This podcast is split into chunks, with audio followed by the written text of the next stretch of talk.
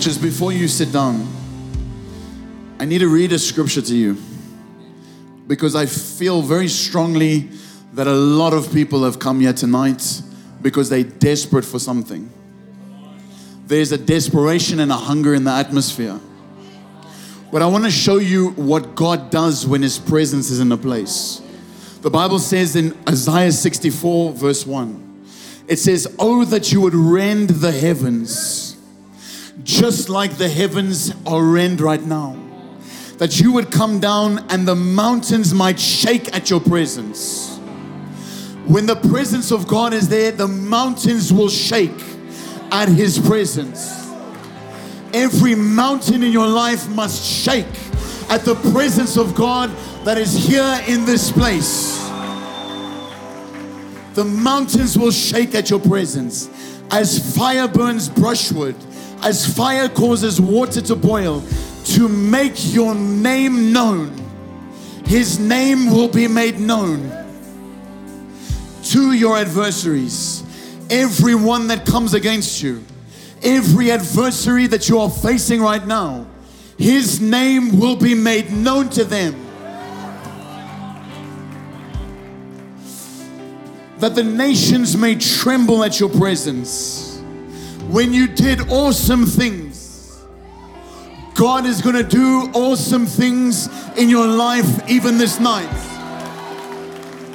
I feel how many have come with a burden. There is a burden for children where you've been praying for breakthrough for your children. Those children that you thought were lost. The work that He has begun in them, He is well able to accomplish. There's at least three people that this word is for. For your children, those teenagers that have gone wayward, that are not serving God as they ought to. He is well able to complete the work that He has begun in them. You and your household shall be saved. For those who are battling with depression and anxiety, may that spirit go even right now. The spirit of heaviness is removed for the spirit of praise. Put on that garment of praise and lift up a shout and begin to praise the King of Kings in this place. That is where your victory lies. Where despite what you're going through, you can praise the King of Kings. That you can lose a little bit of dignity. That you don't worry about who's next to you, who's in front of you, who's behind you, but you begin to jump and praise and shout.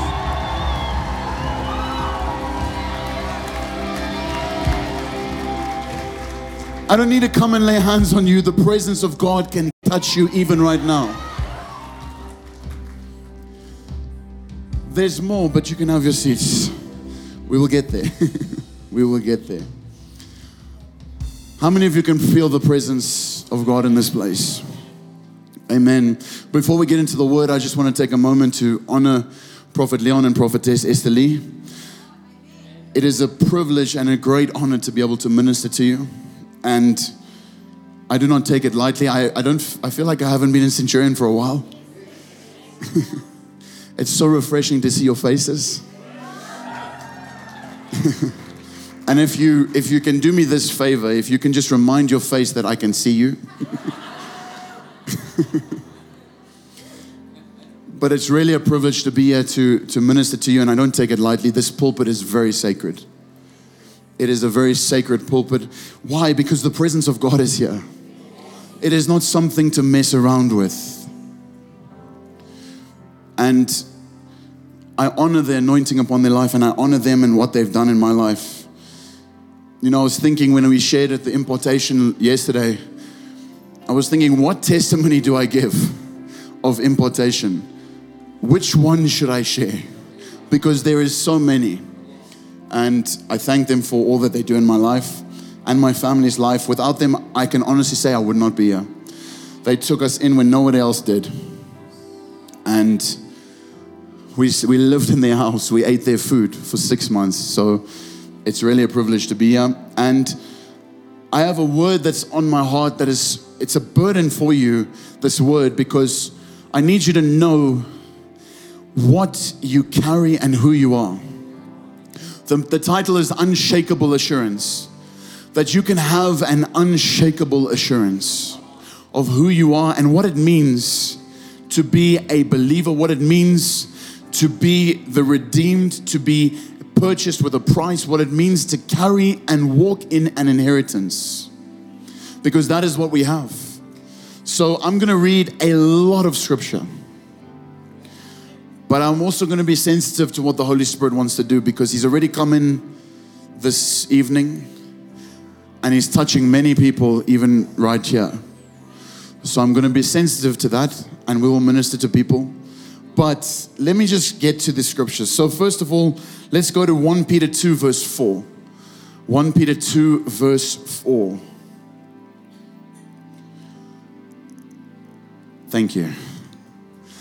Coming to him as to a living stone, rejected indeed by men, but chosen by God, and precious.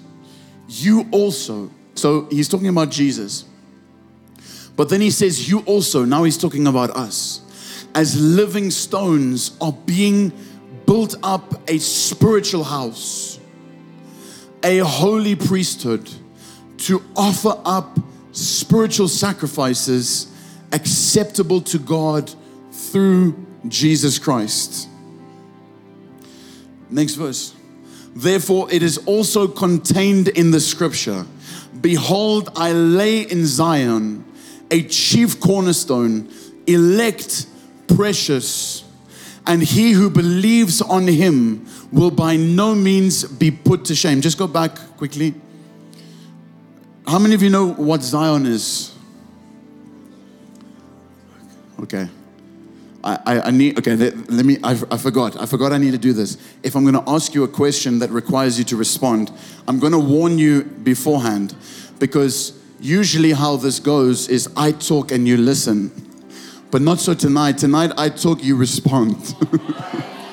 okay? Is that okay? Can we do that? But I know that it, requ- it requires some preparation. Because when you don't talk for long, then you don't talk at all. so don't sit on your mouth and you can respond. So, and it's not a trick question either. What is Zion? The church. It's a mountain, yes, but it represents the church. So Zion represents the church. So he's saying, it is also contained in scripture Behold, I lay in Zion within Zion, within the church, a chief cornerstone. That is the Christ, elect, precious, and he who believes on him will by no means be put to shame. Say that is for me. It means if you believe on him, uh, there's going to be a lot that's going to come out tonight. But you need to be sensitive to hear what the word is saying because how many of you know that you who believe on him will by no means be put to shame? Meaning, shame will not be your portion because you believe on him. So, if you are experiencing shame, it is not your portion, and you can reject that shame because he who believes on him will by no means be put to shame. Okay, so we are built up, the Bible says that we are built up a spiritual house to offer spiritual sacrifices that are acceptable to God, pleasing to God. But then it goes on in verse 7 and it says, Therefore, to you who believe, he is precious. But to those who are disobedient, the stone which the builders rejected has become the chief cornerstone. Next verse. And a stone of stumbling and a rock of offense. They stumble, being disobedient to the word to which they also were appointed. So he's talking about a people that are disobedient. They, the chief cornerstone, will become a stumbling stone. So think of the Pharisees and the Sadducees when Jesus, the Messiah, came on the scene. Even though they knew the scriptures, they could quote the Torah better than any one of us sitting here tonight. They knew every word that was written by the prophets. but they could not recognize the fulfillment of every prophecy standing in front of them. I always think about that because, and it's a danger to become too knowledgeable but no application, no practicing. Let me give you an example. I know by his stripes we were healed. I know that he said that we must go out and cast out demons, heal the sick, raise the dead, do all of these things. That's what the word says. It's very well known knowledge in the scripture. Most of you know this. When was the last sick person you prayed for and they got healed? When was the last person you ministered to and they got saved? When was the last demon you cast out? Be careful not to have the knowledge only and not the application. And the reason I say this is because when you first get saved, you don't care about the knowledge, you care about the application. You get saved, you have an encounter, the fire is in you, you just want to go spread it to somebody. You make mistakes, you don't know. People ask you questions, you can't answer them, but all you know. It's like the blind man when Jesus healed him. They, he was interrogated by the religious leaders. They said, But who healed you on the Sabbath? They can't do this. It's not okay. Don't. Uh, so much interrogation that the blind man just said, I don't know. I don't know. But what I do know is I was blind and now I see. That is the attitude we should have. I don't, you know, because people say, sorry, I'm just going this way because it's, I don't know, it's coming out like this. But people know that they have authority over demons, but then if a demon manifests in front of them, they do nothing because they don't want to do something wrong. Or I don't know if I'm going to do the right thing. Rather do something than nothing. Because I promise you, before I prayed for somebody and they got healed, I prayed for somebody and they didn't get healed. Before I prayed for somebody to get saved, I got rejected and laughed at and mocked.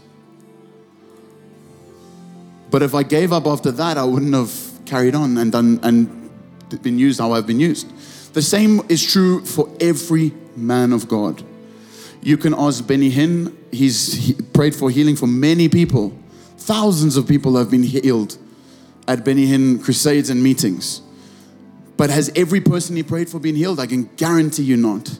Reinhard Bonnke, one of the most successful evangelists ever, having meetings of over a million people hundreds of thousands getting saved in an instant, millions over the crusade, millions of souls. But I promise you now, there are people that he ministered to that never accepted salvation. So we need to understand what is our role and what is God's role. Because last week we spoke about whose report will you believe? And the Bible says if you work with God, he will work with you.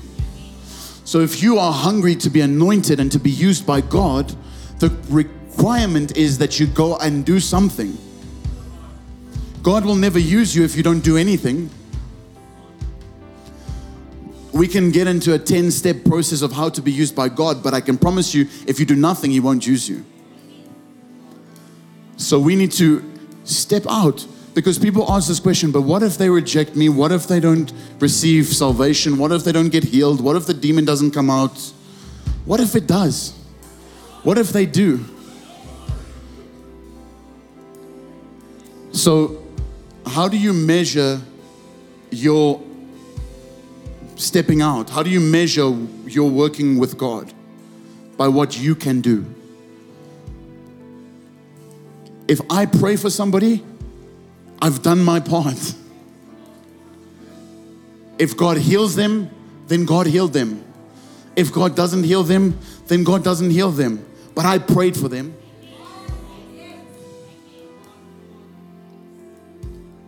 There is a requirement in being a believer to minister to people.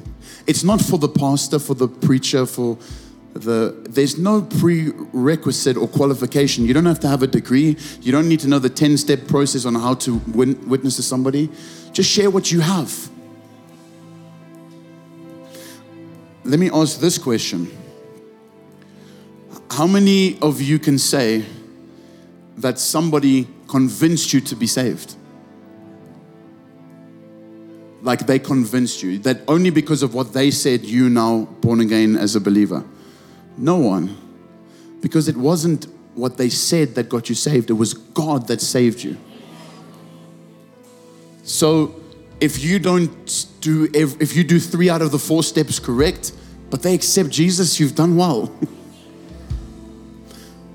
I'm, I'm sharing this because I don't know, I feel this very strongly on my heart because my experience, I mean, if I can pray for somebody in a wheelchair that tells me that they were at a Benny Hinn crusade and Benny Hinn prayed for them and they didn't get healed, and I've been looking for this guy in a wheelchair. God told me that there's going to be a guy in the wheelchair. I've been looking for him the whole night, the first and only one I saw the whole night, and I'm thinking God's going to raise this person out of the wheelchair. I go and he starts talking to me this, but do you think I didn't pray for him? When he said Benny Hinn prayed for me and nothing happened, and I've been to many ministers and I've been to many doctors and I've done all these things, do you think it stopped me from praying for him? No. I still prayed for him. Why? Because God's not going to heal him unless I do something. I must do something.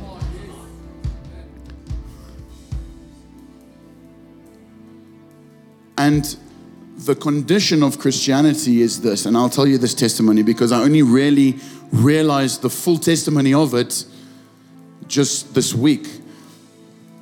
Uh, is it okay if we do this? I'll, I'll come back to the scriptures. I have a lot to read. But I was evangelizing once in Pavilion in Durban, and I had just gotten saved. I was freshly saved. I didn't know anything. I think I knew, I remember when I got saved, I knew one verse, I knew Acts 1, verse 8 but you shall receive power when the Holy Spirit comes upon you. You'll be my witnesses. And I knew Psalm 15. Psalm 15 and Psalm 24 are very similar. I know Psalm 15. Who may ascend the hill of the Lord? Him with clean hands and a pure heart. I knew two verses. I didn't know anything else. And I went evangelizing and I was ministering to people. And we were praying for people. People were getting touched. And I knew nothing. And I remember I went to a group of three people they were my age. They were in my sort of friend circle that I, I didn't know them, but I knew the type of people they were, were the type of people that were in my friend circle before I got saved. You know, it's very easy to minister to somebody who you see as lowly or you don't know and as a far stranger. Now, you must minister to people that are your equal, if you can say it that way. I don't know how else to explain it. You'll understand what I mean. So I went myself, one against three people, and I asked them, Can I pray for you? Is there anything that I can pray for? Anything. That was my strategy. Can I pray for anything? If do you need healing? Is there a family member that's sick? Is something? Can I do just pray for anything? Because I had experienced the power of prayer. So I wanted to just pray for these three people. And the, the guy started interrogating me, saying, Well, why are you here? I said, We just want to minister to people and just share the love of God. I don't know, I don't have scripture to answer you. I don't know the word. So I'm answering these questions. Then they start interrogating me. They say, okay, who convicts you of sin? And I'm like, I don't know. What is, the Holy Spirit. What does the Holy Spirit convict you of? I'm like, of sin. Oh, I don't understand the question. Why are you? They start interrogating me, and I, I, I felt so uh, belittled because these three people were Christians, and these three Christians knew more than me and they started belittling me with their knowledge because they were saying that I'm not do- I don't know what I'm doing. But what were they doing? And this is the condition of the church is that we have people that gather knowledge and they know things because I went home and I felt so bad and I felt so condemned. I felt like I was a failure. I felt like I was doing the wrong things because of how they were challenging me and I didn't know how to answer them. So I went and studied and I found the verse that says that the Holy Spirit convicts you of sin, righteousness, and judgment. And I'm like, okay, that's the answer to the question. They were, and I real, the more I studied the scripture with the questions that they asked me, the more I realized that they, how much they were trying to catch me out. So, but the people that were receiving me were the people that weren't Christians, and that was shocking. That here I am trying to minister, trying to do what Jesus said we should do. I don't have all the knowledge and all the skill, maybe, but I'm doing something. Then we have Christians that have the knowledge and the skill but aren't doing anything.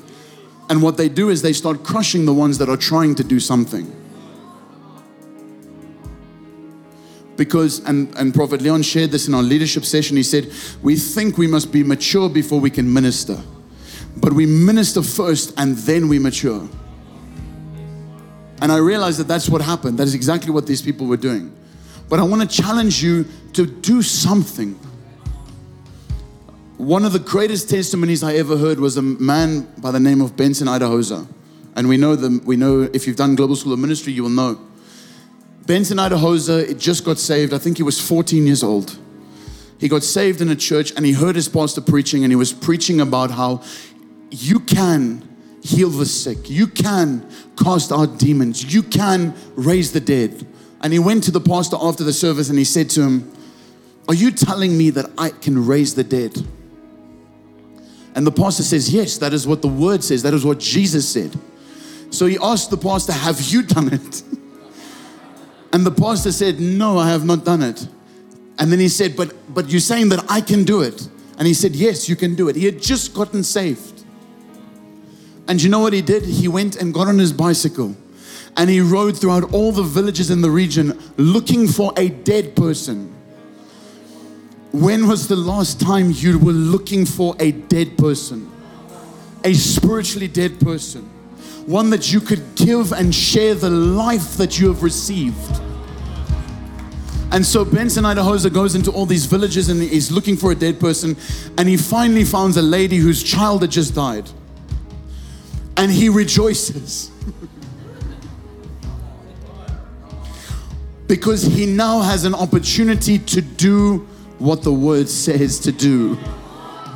So he prays for the child. The child comes back to life.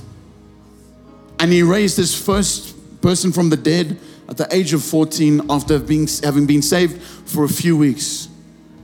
And he raised many more. There, and let me say it this way the moment you step out and start doing, you begin to have an experience with God. We spoke about whose report will you believe. You begin to build a report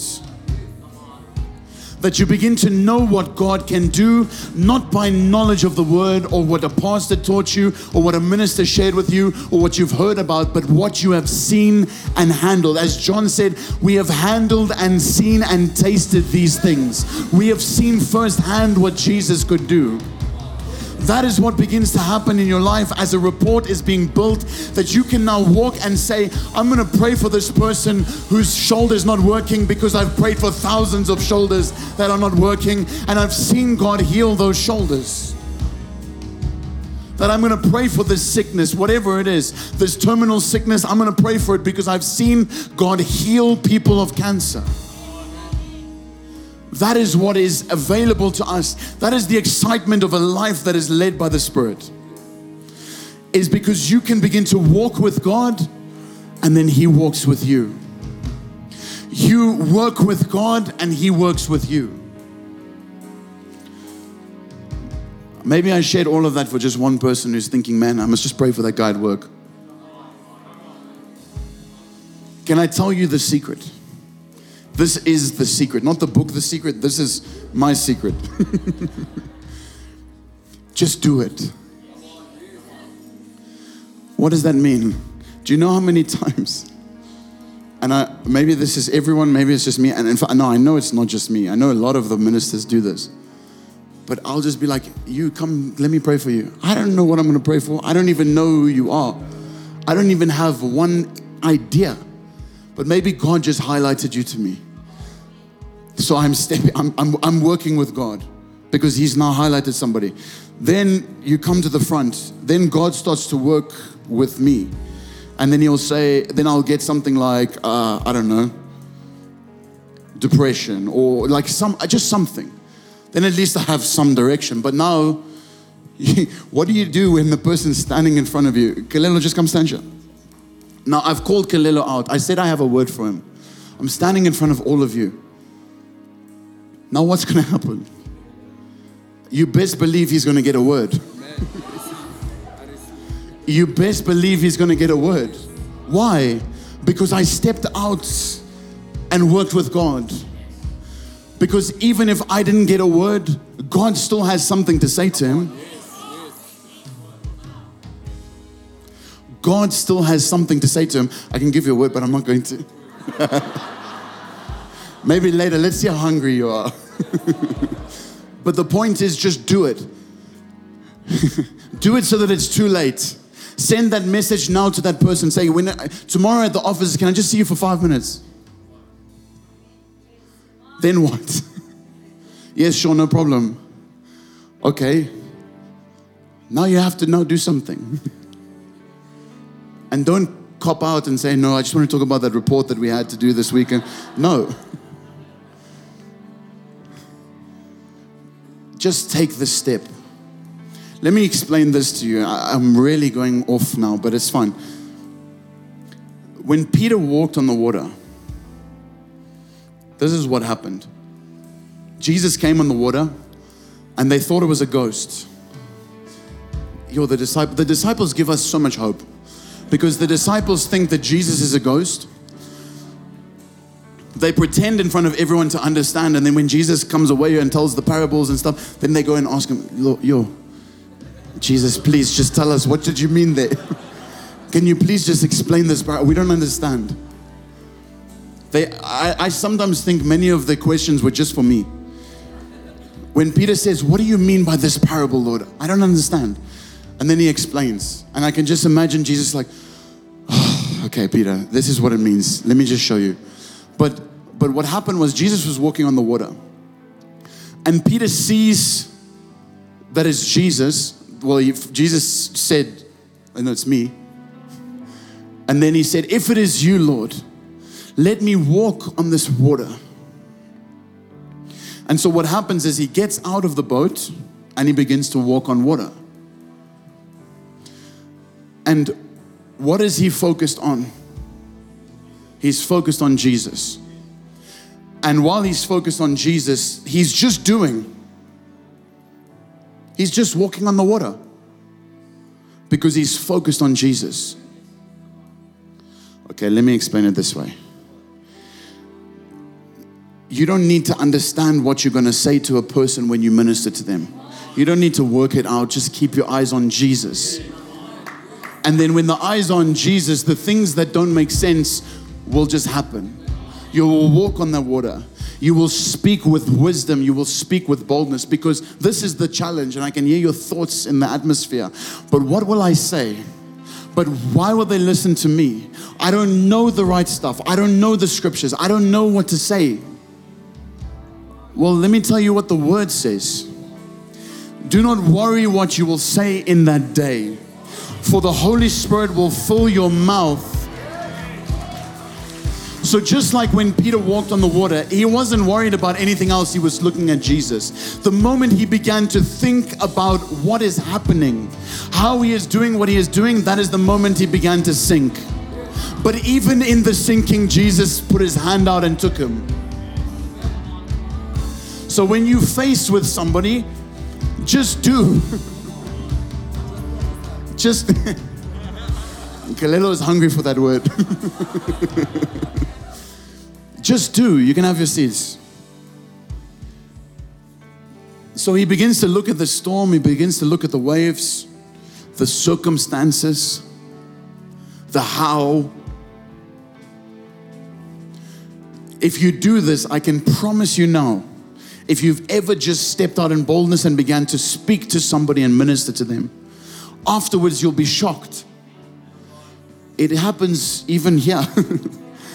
Sometimes after service, I'm shocked at what I said. I was speaking to Pastor Martin about this in the week. I sometimes will say something and then I'm like, Dear Lord, I hope that's what the word says. Like, let me just, because you know. And then you go find it and then it's, it, it's, it works out. but you have to be led by the Holy Spirit. What does being led by the Holy Spirit look like? It looks like surrender. But it's not the surrender that we think. We think surrender means that I must just sit here and be like, I'll just turn the mic off and shut my mouth and not do anything. No. If I want to surrender, it means that I must surrender and be sensitive to what God wants to do in the place. Just be sensitive to what God wants to do. You know, many people are looking and waiting for an opportunity. You think, I'm just waiting for my opportunity for ministry. I used to think like this. When I got a prophecy that I was called to ministry, I thought, yes, it's going to be a glorious day. That day that my ministry manifests is going to be glorious. Sometime at some point, the Holy Spirit is going to come upon me so mightily, and He's going to grab my mouth and just begin to speak through me. And I'm just going to be a passenger on this journey as I stand in whatever place it is. I'm going to stand in some shopping center on some step, and thousands of people are going to gather and listen to what I have to say because the Holy Spirit is going to speak through me. And it's going to be glorious, it's going to be wonderful. No. That's not how it started. how it started was, Excuse me, sir, can I please pray for you? No. What? No. I'm fine, but your arm is broken. I can pray for No, no, no. Please. I don't want any. Not for me. they reject you like you're trying to sell them something. That's how ministry started. so, my glorious vision of how ministry would be, I'm still waiting for that day. so, and I'm speaking to a lot of people here because you know what you carry, you know what you're called to. And you don't have to, it doesn't have to be pulpit ministry. You know what you carry. You know that you are good with children. You know that you are good with women. You know that you are good with men. You know that you can help people that have been rejected because you've been through rejection. You know that you can help people that have had addiction because you went through addiction. You know that you can help people that are going through bondage because you were in bondage. You know what you carry. Stop waiting for a glorious opportunity to take place and just do something. So let me explain. Okay, so my mine was a bit extravagant, but let me explain how some of you think. This is how you think. You think one day I'm going to be minding my own business and somebody is going to come and say, "Excuse me, can you please share Jesus with me?"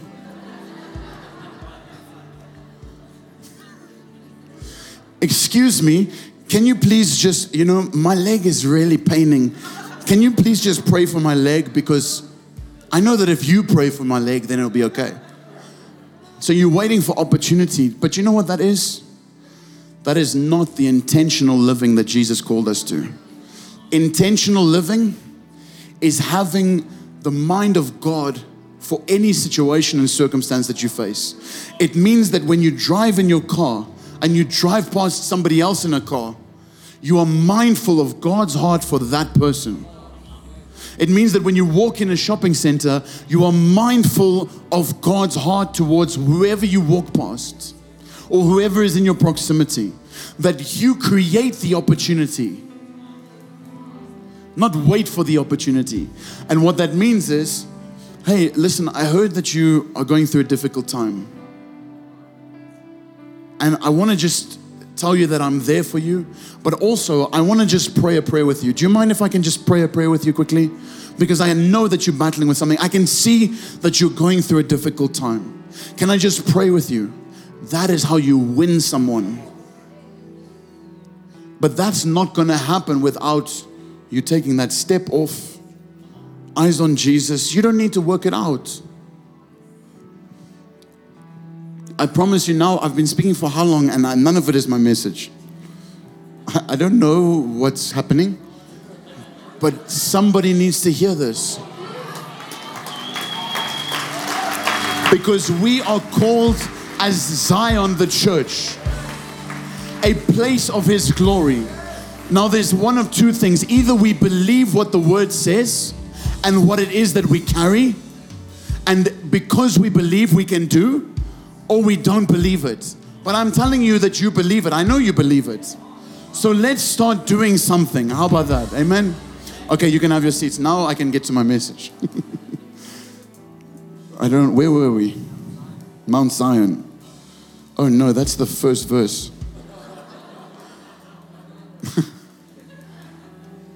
Behold, I lay in Zion a chief cornerstone, elect, precious and he who believes on him will by no means be put to shame.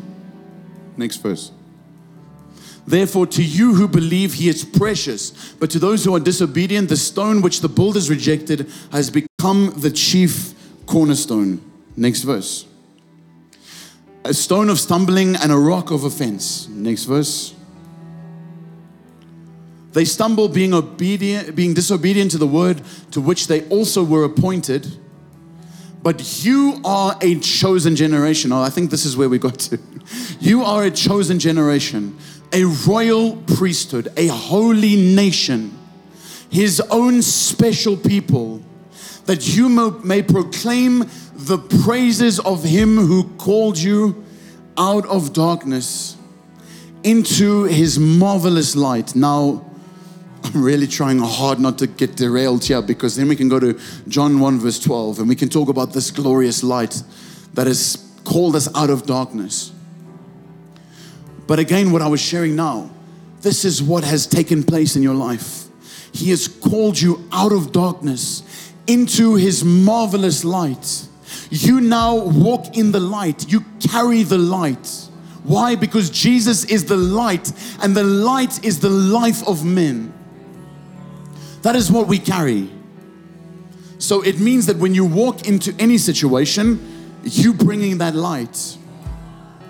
So when you come into an atmosphere, you carry the light that will change that atmosphere.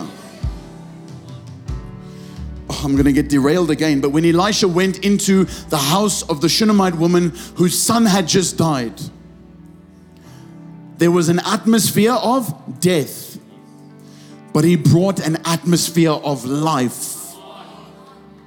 And the son came back to life. He didn't go in there and be like, oh no, there's, a, there's death, it's death here.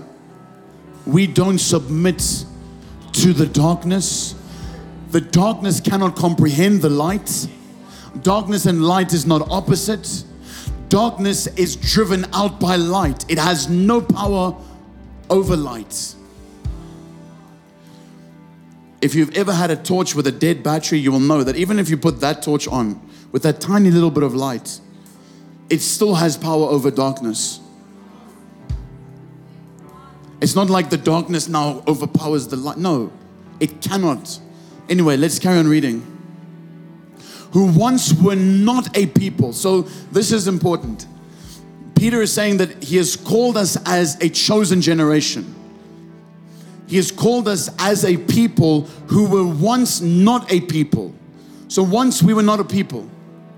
But now we are a people of God who had not obtained mercy, but now have obtained mercy.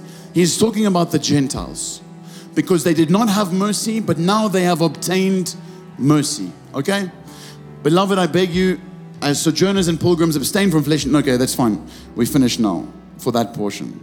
So, coming back to that verse, there are, He's called us as a people to make, as a, as a house, as a building, as a temple, to make spiritual sacrifices that are pleasing to God. We were once not a nation, but now we are a nation. Amen. So let's go with that in mind to Jeremiah 33, verse 11. Because I want to show you the prophecies of Jeremiah because Jeremiah prophesied to Israel and Judah that they would be in captivity in Babylon and but he also prophesied that there would be redemption that would take place, that there would be restoration that would take place, and that they would once again inhabit the land of their people. But everyone forgot about that prophecy except Daniel, and Daniel took the prophecy of Jeremiah and he took the time frame that Jeremiah gave. He began to fast, and you can read about that in Daniel uh, chapter number 14, 7 or 14. And he begins to fast, and the angel answers the fast, and we know the story. Babylon's captivity ends, and all these things. But this prophecy, of course, it is for the captivity of Israel and that they will once again go back to their land. But it also speaks of what will take place with the Messiah. It also speaks of what will take place with the Christ when he is crucified, when he raised, is rose, rose again, and what will take place after that. Okay? So I'm going to show you this now. It says, the voice of joy and the voice of gladness, the voice of the bridegroom and the voice of the bride the voice of those who will say, Praise the Lord of hosts. For the Lord is good, for his mercy endures forever. And of those who will bring the sacrifice, now look at the key words those who will bring the sacrifice of praise into the house of the Lord. For I will cause the captives of the land to return as at the first, says the Lord. Then let's go to Jeremiah 30, verse 18. It says, Thus saith the Lord, Behold, I will bring back the captivity of Jacob's tents and have mercy on his dwelling places. The city shall be built upon its own mound, and the palace shall remain according to its own plan. Okay? So, this prophecy is about the restoration of Jerusalem, the restoration of Israel, and we know that Ezra goes and rebuilds the temple. We know that um, Nehemiah rebuilds the wall and fortifies the city once again. And those prophecies came to pass. But it extends beyond just that. It also talks about something greater than that. How many of you know that God declares the end from the beginning? So when he gives this word to Jeremiah, yes, it applies then, but it still applies now. Okay? Okay, so let's carry on. We can see that God is also talking about the church in these portions of scripture. It's Jeremiah 30, 31, 32, 33, and 34. He's mentioning the church. He mentions the Christ. He mentions many things that we're going to look at now. And I'm sharing this all with you so that you can understand the fulfillment of prophecy, but also what it means for us that this fulfillment has taken place. What we have available to us. So, Jeremiah 31, verse 4, it says, Again I will build thee, and thou shalt be built. Okay? So, and God has a plan to reveal his glory on the earth because it is Zion that the glory of the Lord will dwell in Zion. Okay. So, okay, I'm just going to share the scriptures because there's a lot. Jeremiah 32, verse 7.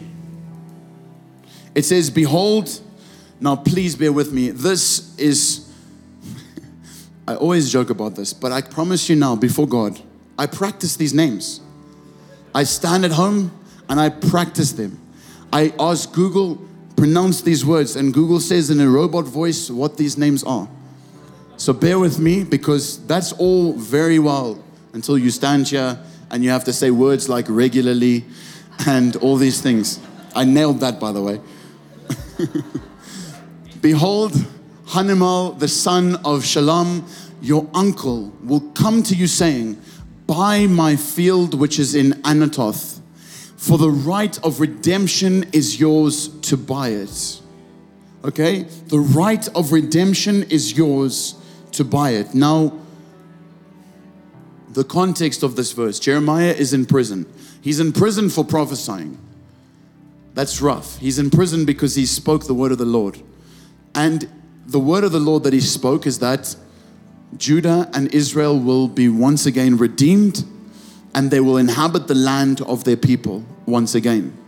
That is the prophecy. He's prophesied captivity, but then he prophesied redemption. This is a case of practicing what you preach. Because now Jeremiah is about to buy a field in the land that he prophesied will be restored. Okay, so it's he's practicing, he believes fully in his prophecy. And he's trusting God for the fulfillment of his prophecy because he buys land in the region that he said will be restored. So he says, The right of redemption is yours. Then in verse 8 it says, So Hanamel, your, my uncle's son, came to me in the court of the prison according to the word of the Lord and said to me, Please buy my field that is in Anathoth, which is in the country of Benjamin, for the right of inheritance is yours. So we have right of redemption and right of inheritance. And the redemption yours. Buy it for yourself. Then I knew that this was the word of the Lord. So there's two things we need to take note of here there's the right of redemption and the right of inheritance. he's saying that this is the word of the Lord, that there will be redemption that will take place for this property, that there is redemption and inheritance. That is the word of the Lord in the situation. So then, verse 9 says, So I bought the field. Now there's a purchase taking place. Are you guys maybe getting where are we going with this? There's a purchase that takes place. I purchased the field, I bought the field from Hanamel, the son of my uncle who was in Anathoth, and weighed out to him the money 17 shekels of silver. Now, silver is always used for redemption. Silver is the currency of redemption. Okay? So he weighs out the money. Now, understand the conditions. Jeremiah is in prison. Now he's finding money to buy a field. This is an unusual circumstance that's taking place. Next verse. And I so, and I signed the deed. I think let's read it in the King James version. Just because I'm I, I know the words that are going to come up. And I subscribed the evidence and sealed it and took witnesses and weighed him the money in the balances. So he weighs the money, then he brings witnesses to see that the money is weighed, that is, the value is right, it's correct. Witnesses to see that the price has been paid, that his purchase is valid and authentic. Then verse 11 says, So I took the evidence of the purchase both that which was sealed according to the law and custom and that which was open. Okay, so now Jeremiah is saying he went and bought this field, he purchased it, and he took with him witnesses, which means more than two. Witnesses means more than two. There was more than two people that went with him as a witness. And then he said he took the one document which was sealed and another document which was open, another word revealed, and he took these two documents with the price that he was going to pay and he bought the field. Then, verse 12 And I gave the evidence of the purchase unto Baruch, the son of Neriah, the son of Messiah, Messiah, in the sight of Hanamel, mine uncle's son. It's just a slippery slope. Once you mess up one, you mess up them all. And in the presence of the witness, it, okay. I have to share this because I preached the one service and I said all manner of, I tried to say all manner of concupiscence and I said it so badly. And then I went and showed Prophet the recording and he just laughed at me. But then the next Sunday, he also shared the same scripture. And when he got to it, he told everyone about how I messed it up. But then it was like, I need to also get this right now. But when you when you do these things, they just and you just keep trying, but it keeps just like Messiah. Why do I say Messiah? anyway, okay. So, in the presence of the witnesses that subscribed to the book, the purchase before all, the Jews that sat in the court of the prison. So, Jeremiah has now purchased this property, he has bought this land, it is now purchased. Then, verse 13 says, And I charged Baruch before them, saying, Thus saith the Lord of hosts, the God of Israel take these evidences, this evidence of the purchase, both which is sealed and this evidence which is open, and put them in earthen vessels. Hmm. Earthen vessels. Just remember that that they may continue many days. Okay? For thus says the Lord of hosts, the God of Israel, houses and fields and vineyards shall be possessed again in this land. So we see instruction taking place. Jeremiah is instructing Baruch with the word of the Lord, saying, Here is the right of redemption. Here is the right of inheritance. Here is the evidence that it has been purchased. Here is the seal of this document. Here is the revealing of this document. Two documents. Take all of these evidences now and place them in an earthen vessel. Then it says in verse, uh, verse 16 Now, when I had delivered the evidence of the purchase unto Baruch, the son of Neriah, I prayed unto the Lord, saying, O Lord God, behold, thou hast made the heavens and the earth by thy great power and stretched out arm, and there is nothing too hard for thee. Hmm. There is nothing too hard for God. There is nothing that is too hard for Him. Note the context of this verse. There is nothing that is too hard for Him. He is prophesying something. He, in his purchasing of a field and what the, all takes place in that purchasing, is written here in the book of Jeremiah for us. It is a prophecy concerning us. And in that prophecy, there is a reminder to all of us sitting here tonight that there is nothing too hard for God. Whatever it is that you are facing right now, it is not too hard for God.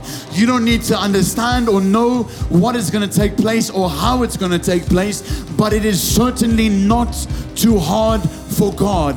He is the one who created the heavens and the earth. He is the one who stretched out his arm with his great power. He is the same God that nothing is impossible for, and he can turn around any of your situations.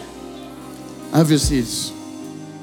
He's not just speaking about Israel physically being restored, but he's also talking about a greater thing that will take place. He's talking about the covenant that God has established before the foundation of the earth. That his son was crucified before the foundation of the earth. Jeremiah is now tapping into that reality and prophesying what will take place. So, if you can understand what is taking place, then you can understand that nothing is too hard for God. That there will be nothing that you cannot overcome. I'll get to it now. There is nothing that can keep you down. There is nothing that can be held against you.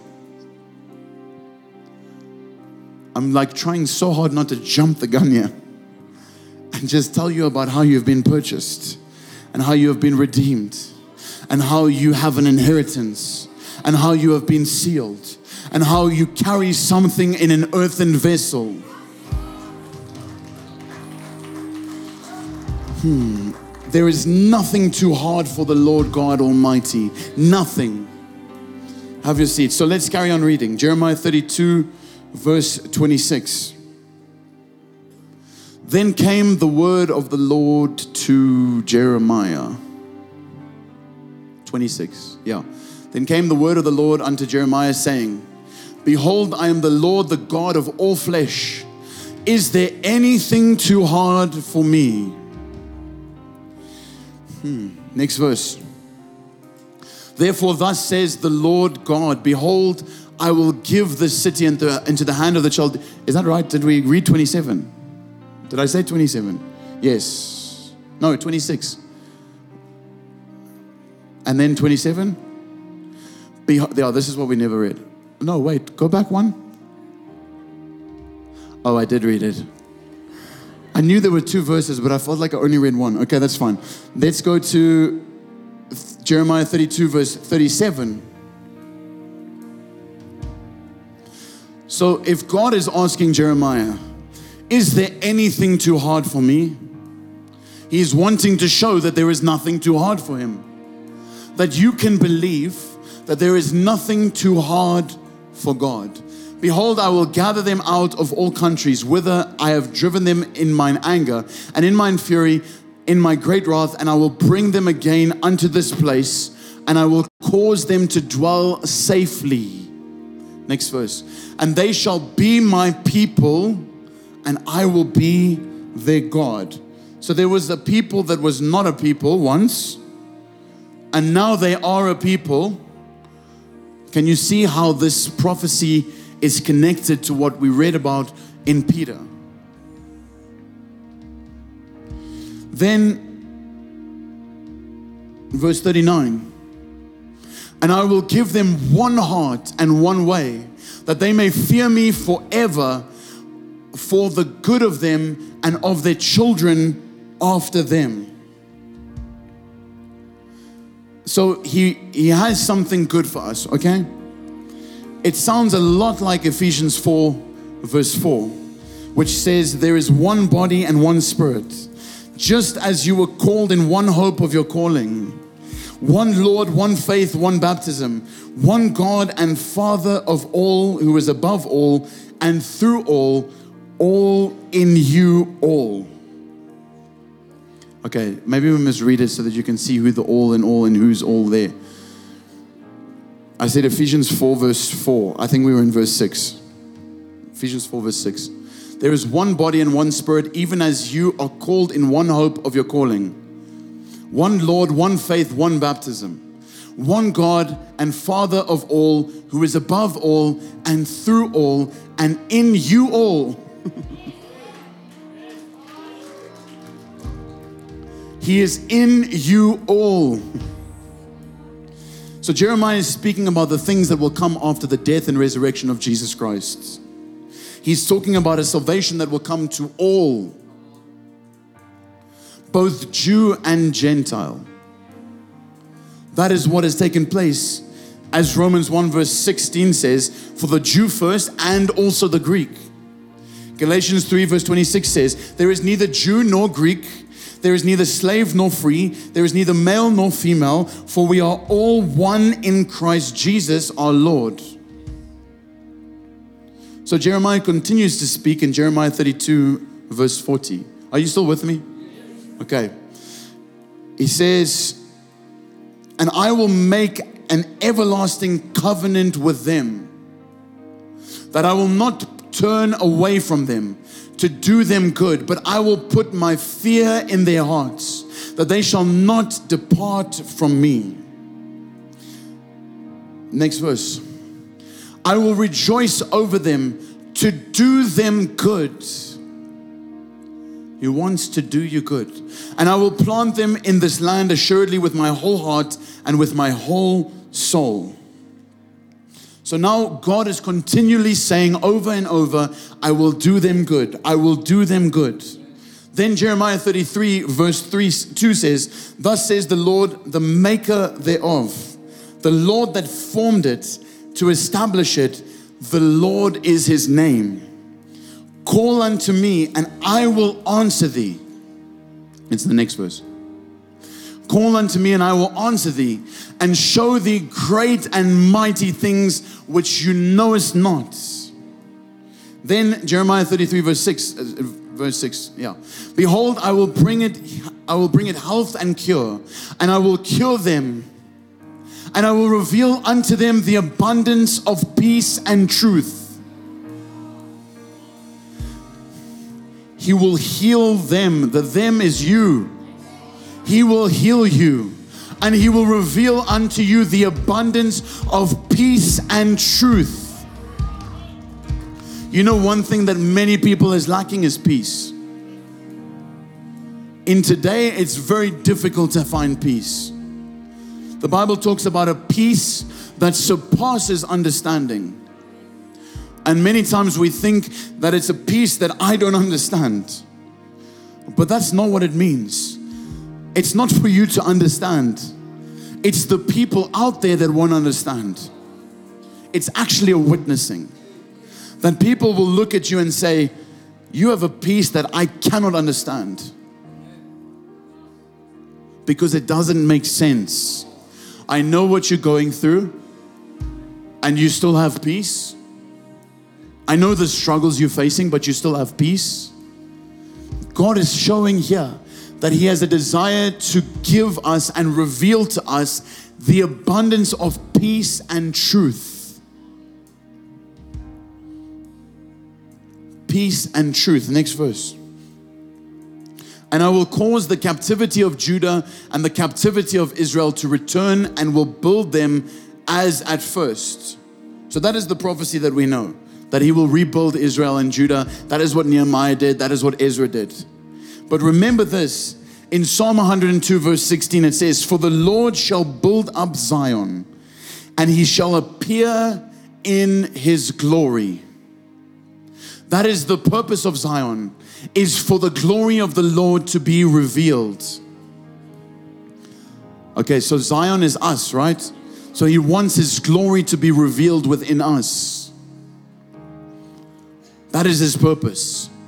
So the moment that the Lord builds up Zion, that will be the moment that God appears in his glory. So, where does God want to appear in his glory? Okay, let's just read that verse. Remember what I said in the beginning. I'm going to ask you to respond, and then you must just respond. but I didn't warn you, it's my fault. I'm warning you now. I'm going to ask you to respond. Where will God reveal his glory? In Zion. Okay, it's maybe because you didn't see the scripture. Psalm 102, verse 16. Psalm 102, verse 16. When the Lord shall build up Zion, he shall appear in his glory. So, where will he appear in his glory? In Zion. When will he appear in his glory? When Zion is built up. That is the promise. So, the moment that he builds up Zion is the moment that he will reveal his glory. Okay? So let's go back to Jeremiah 33, verse 8. It says, And I will cleanse them from all their iniquity, whereby they have sinned against me, and I will pardon them of their iniquities where they have sinned and where they have transgressed against me. He's talking about forgiveness of sin. When does, what do we know about forgiveness of sin? It's something that took place at the cross. Then he says in verse 11, the voice of joy and the voice of gladness, the voice of the bridegroom and the voice of the bride, the voice of them that shall say, Praise the Lord of hosts, for the Lord is good and his mercy endures forever. So, in Jeremiah, and then finally, verse 15, I'm just recapping what we've already read. Verse 15 In those days and at that time will I cause the, uh, the branch of righteousness to grow up unto David, and he shall execute judgment and righteousness in the land. So let me just summarize everything coming back to this. There's two letters that Jeremiah presents one is open and revealed, one is sealed. Then these were purchase letters for the property that he purchased. These letters carried with them the right of redemption and the right of inheritance. And these things now belong to the one who has the letter. The right of redemption and the right of inheritance belong to the one who has these two letters. And the sealed letter is put in an earthen vessel. Okay, so, two letters right of redemption, right of inheritance. One is sealed, one is revealed, and they are placed inside an earthen vessel. The Bible says that the evidence of this purchase is placed inside these earthen vessels. Now, let me show you the fulfillment of what Jeremiah prophesied quickly. It says in Ephesians 1, verse 2. Ephesians 1, verse 2 uh, in the New King James Version will be fine. It says, Grace be to you and peace from God our Father and the Lord Jesus Christ. Blessed be the God and Father of our Lord Jesus Christ, who has blessed us with every spiritual blessing in heavenly places in Christ, just as He chose us in Him before the foundation of the world, that we should be holy and without blame before Him in love, having predestinated us to adoption as sons by Jesus Christ to himself, according to the good pleasure of his will, to the praise of the glory of his grace, by which he made us accepted in the beloved. In him we have redemption. Through his blood, the forgiveness of sins according to the riches of his grace Next verse. Which he made to abound towards us in all wisdom and prudence, having made known to us the mystery of his will, according to his good pleasure, which he purposed in himself. Next verse. that in the dispensation of the fullness of the times he might gather together in one all things in Christ, both which are in heaven and which are on the earth, in him. Next verse. In him we also we have obtained an inheritance. Redemption, inheritance, being predestinated according to the purpose of him who works all things according to the counsel of his will that we who first trusted in Christ should be to the praise of his glory. Next verse. In him you also trusted after you heard the word of truth. Truth. The gospel of your salvation, in whom also having believed, you were sealed with the Holy Spirit of promise. So are you are you seeing the connection? Are you seeing the fulfillment of what's taking place? Who is the guarantee of our inheritance until the redemption of the purchased possession to the praise of his glory. Here we see the fulfillment taking place of everything that Jeremiah prophesied. He said, Now there is a guarantee. The seal is the guarantee of our inheritance. What does that mean? We have the right of inheritance.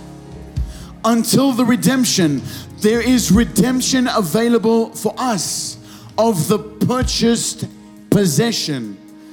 We were purchased with a price. To the praise of his glory.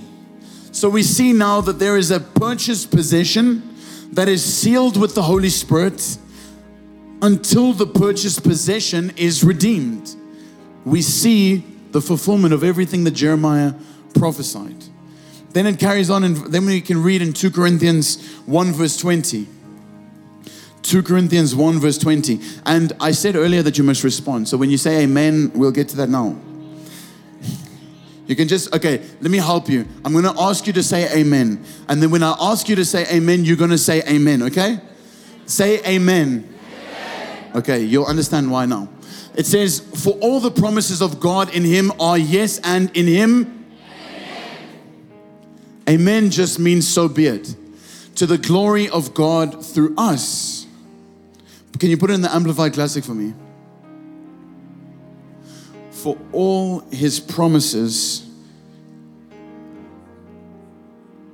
Uh, for as many as are the promises of God, they all find their yes, their answer in Him, Christ. The answer, the yes, the answer is in Christ. For this reason, we also utter the Amen, which is so be it, to God through Him in his person and by his agency to the glory of God. Verse 21. But it is God who confirms and makes us steadfast and establishes us in joint fellowship with you in Christ and has consecrated and anointed us, enduing us with gifts of the Holy Spirit. That's why I said earlier, you know what you carry. He has anointed you.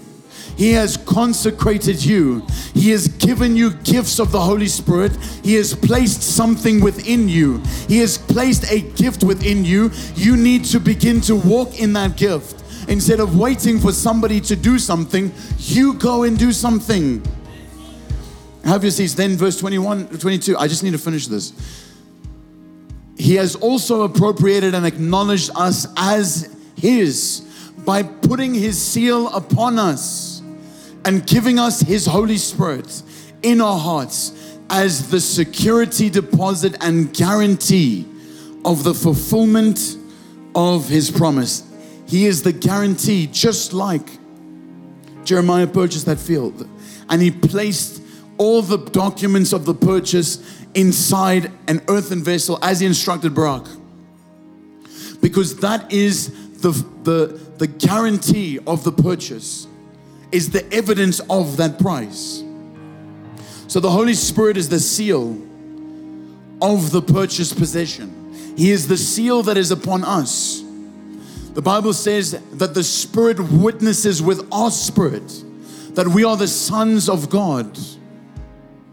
There is a witnessing that takes place because of the seal of the Holy Spirit within us that confirms that there is a price that has been paid, that we have been purchased and redeemed. That seal is the guarantee, it is the security deposit. It means that you belong to Him. And as somebody belonging to Him, you carry redemption, you carry inheritance, you carry everything that He has promised because His promises are yes and amen in Christ. How many of you know that you are in Christ? That means that all of his promises are yes and amen in Christ in you. It means nothing is impossible for you. Have your seats. So God has purchased us with his blood. And we are now carriers of his redemption, carriers of his inheritance, and sealed by the Holy Spirit. But I want to just close with this one verse in Colossians 1, verse 26, in the New King James Version. And then I, I need to pray for some people. It says, He has, you can put, yeah, the mystery which has, not ukulele, just relax.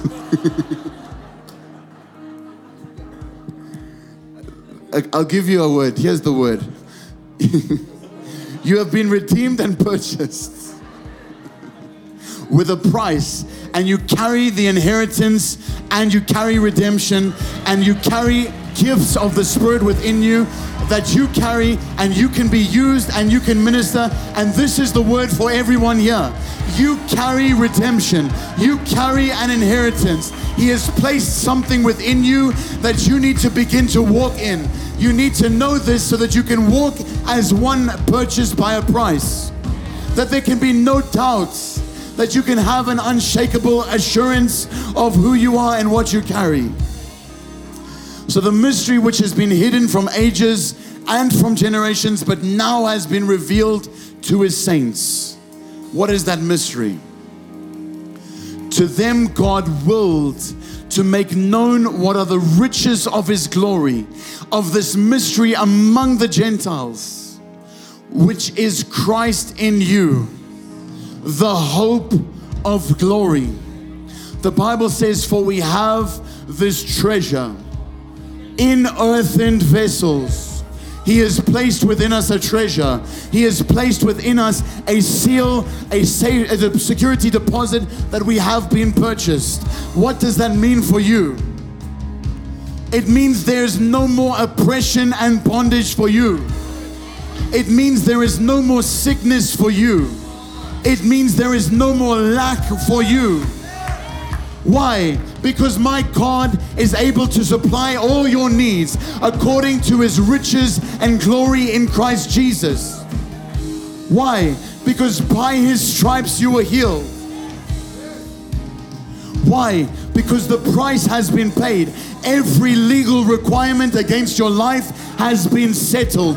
The blood of Jesus Christ is an overpayment for anything and everything you could have done. There is nothing impossible for him.